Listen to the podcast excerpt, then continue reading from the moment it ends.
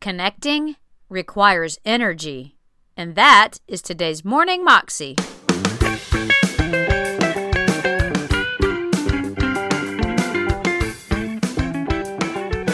Welcome to the Morning Moxie Show. I am your host, Alicia Sharp, and today on the show we have John Maxwell again for part two of his message on connecting with others. Today his message is connecting requires energy, and we all know that relationships do take time and they do take some effort to maintain them and to help them to grow. Just ask any married couple or any really good friends, because if you want to connect with people, you've got to go out of your way to do it. It just doesn't happen automatically. And so many times we wait on other people to connect with us, or we wait on other people to reach out. But in reality, we need to be the ones reaching out to others, blessing them, and just encouraging them in Christ. Here's John. I followed the founding pastor into San Diego. Great man, been there for twenty-seven years, done a terrific work. In fact, he's still alive today in his nineties, a, a precious, godly man. The church adored him, they loved him.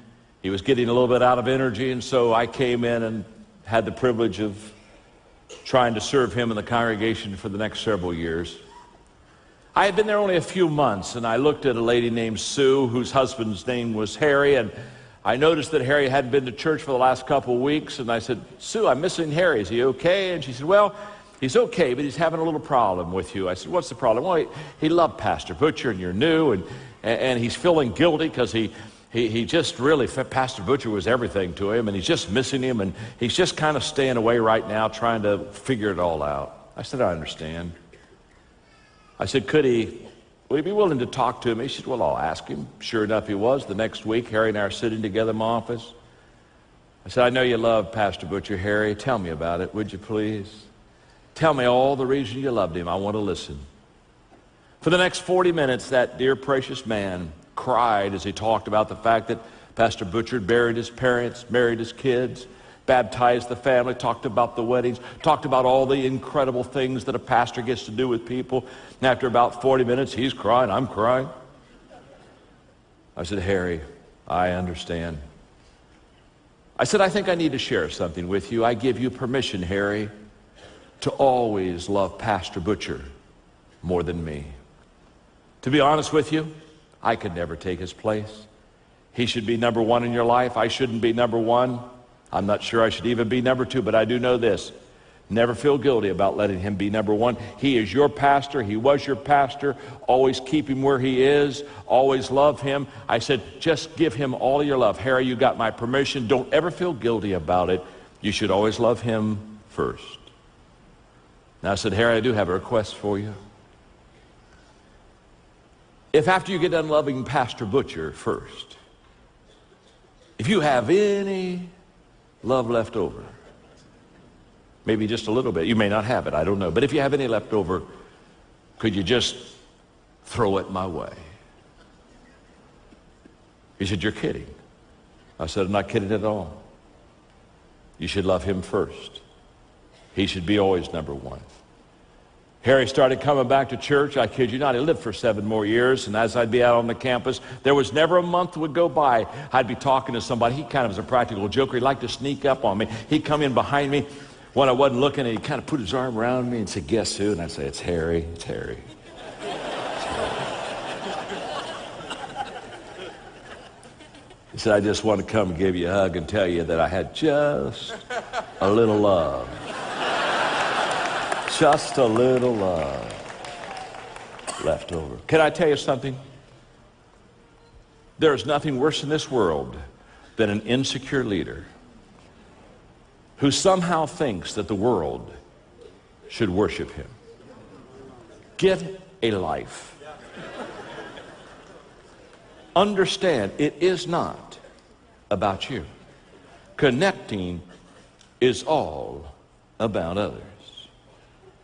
Number two, connecting requires energy.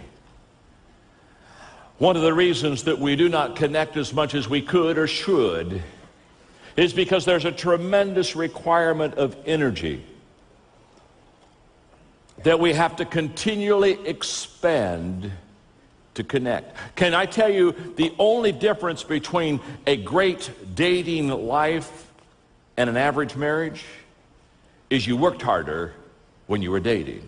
Of course you did. Every day you got up and said, how can I please her? What could I do for her? What could I buy for her? Is there something I could, is there something I could do that would add value to her? Every day you got up and it was all about the other person. The day you get married, you say, oh my God, how are you going to meet my needs?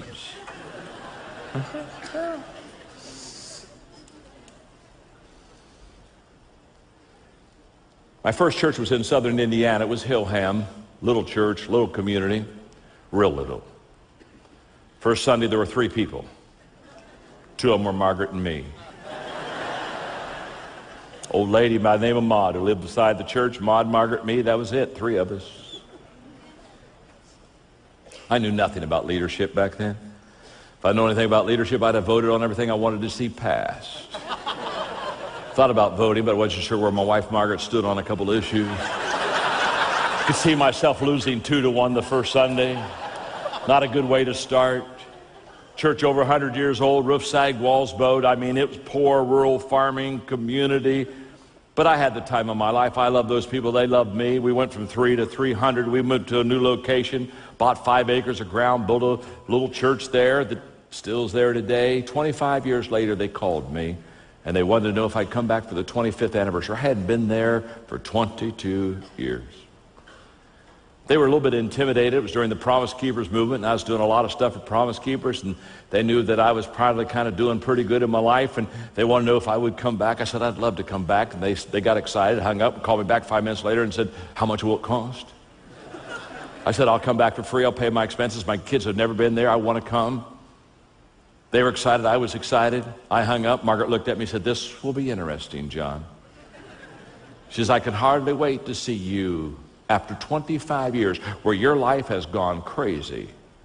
And those people, they're still in Hillham. Hello? Their idea of progress is moving backwards slowly.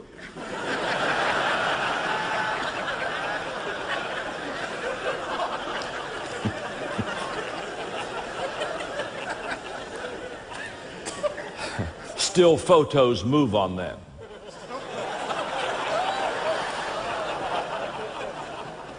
She said, I can hardly wait to see how you're going to connect with them. And then I thought, my goodness, how am I going to? Now, what is connecting requires energy.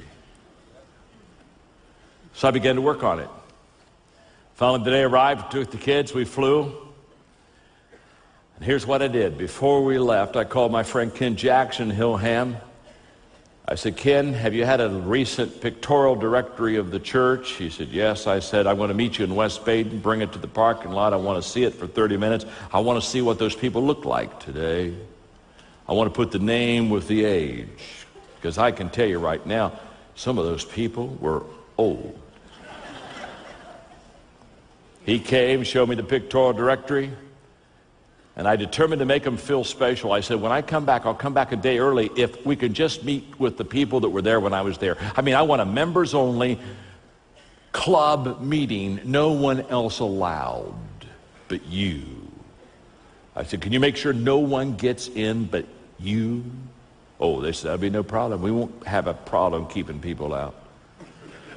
And the way they said it, I thought they will have no problem keeping people out.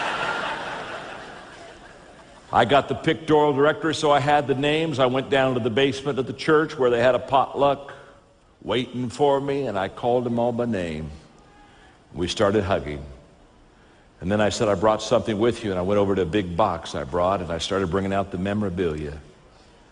I said, Shirley, come up here. I said, this was the sermon I preached the day you found Christ. I just want to give that to you.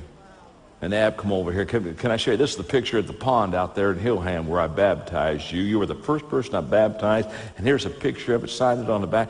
And for the next fifty-five minutes to an hour, we wept and cried, and we passed out all that stuff. The Sunday morning service was coming. They said it was going to last from ten to noon. They said they're going to sing one song, take an offering, and want me to preach for an hour and forty-five minutes. They said, do you mind if we video? I said, no problem at all, you can video. I'm getting ready to preach. I look on the front seat, and there's a guy with a big honking camera. Now, when I said they could video, I assumed kind of like at a distance, tripods.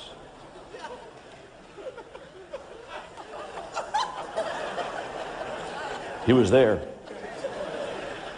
And when I got up, he got up. He got in front of me. And for the next hour and forty minutes, wherever I went, man, I mean, he went, he, I never saw the audience, but I saw the camera. I mean, the camera was right there, the whole deal. Only in Hillham, folks, only in Hillham. My message was ten things I learned at Hillham. ten lessons I learned, and I talked about how the fact that what they had taught me helped me in my life and my ministry. And my last point was, if you feel called to preach and you graduate from seminary or Bible college, it ought to be a requirement that you spend one year in Hillham. Because if you do, you'll get started off right. We wept, we cried. I got back on the plane. Margaret took my hand, reached over and gave me a kiss on the cheek and said, John, you connected. It requires energy. Look at the inconvenience of Jesus in connecting with us. Constantly going to where we were, talking in a language that we understood. The energy that is required to connect with people is worth the price you pay once you understand. That was John Maxwell, and you can find that clip on YouTube if you search under John Maxwell, How to Connect with Others. You can also find out more information about him and his amazing ministry and all his great books and um, products and different things that he sells, because he is just a really anointed man of God. But you can find those things on his website at john maxwell dot com. Well, that is all I have for you today. I will see you again tomorrow for another episode. I hope you have an amazing day and that you are encouraged to go out and take your mountain with Jesus. God bless.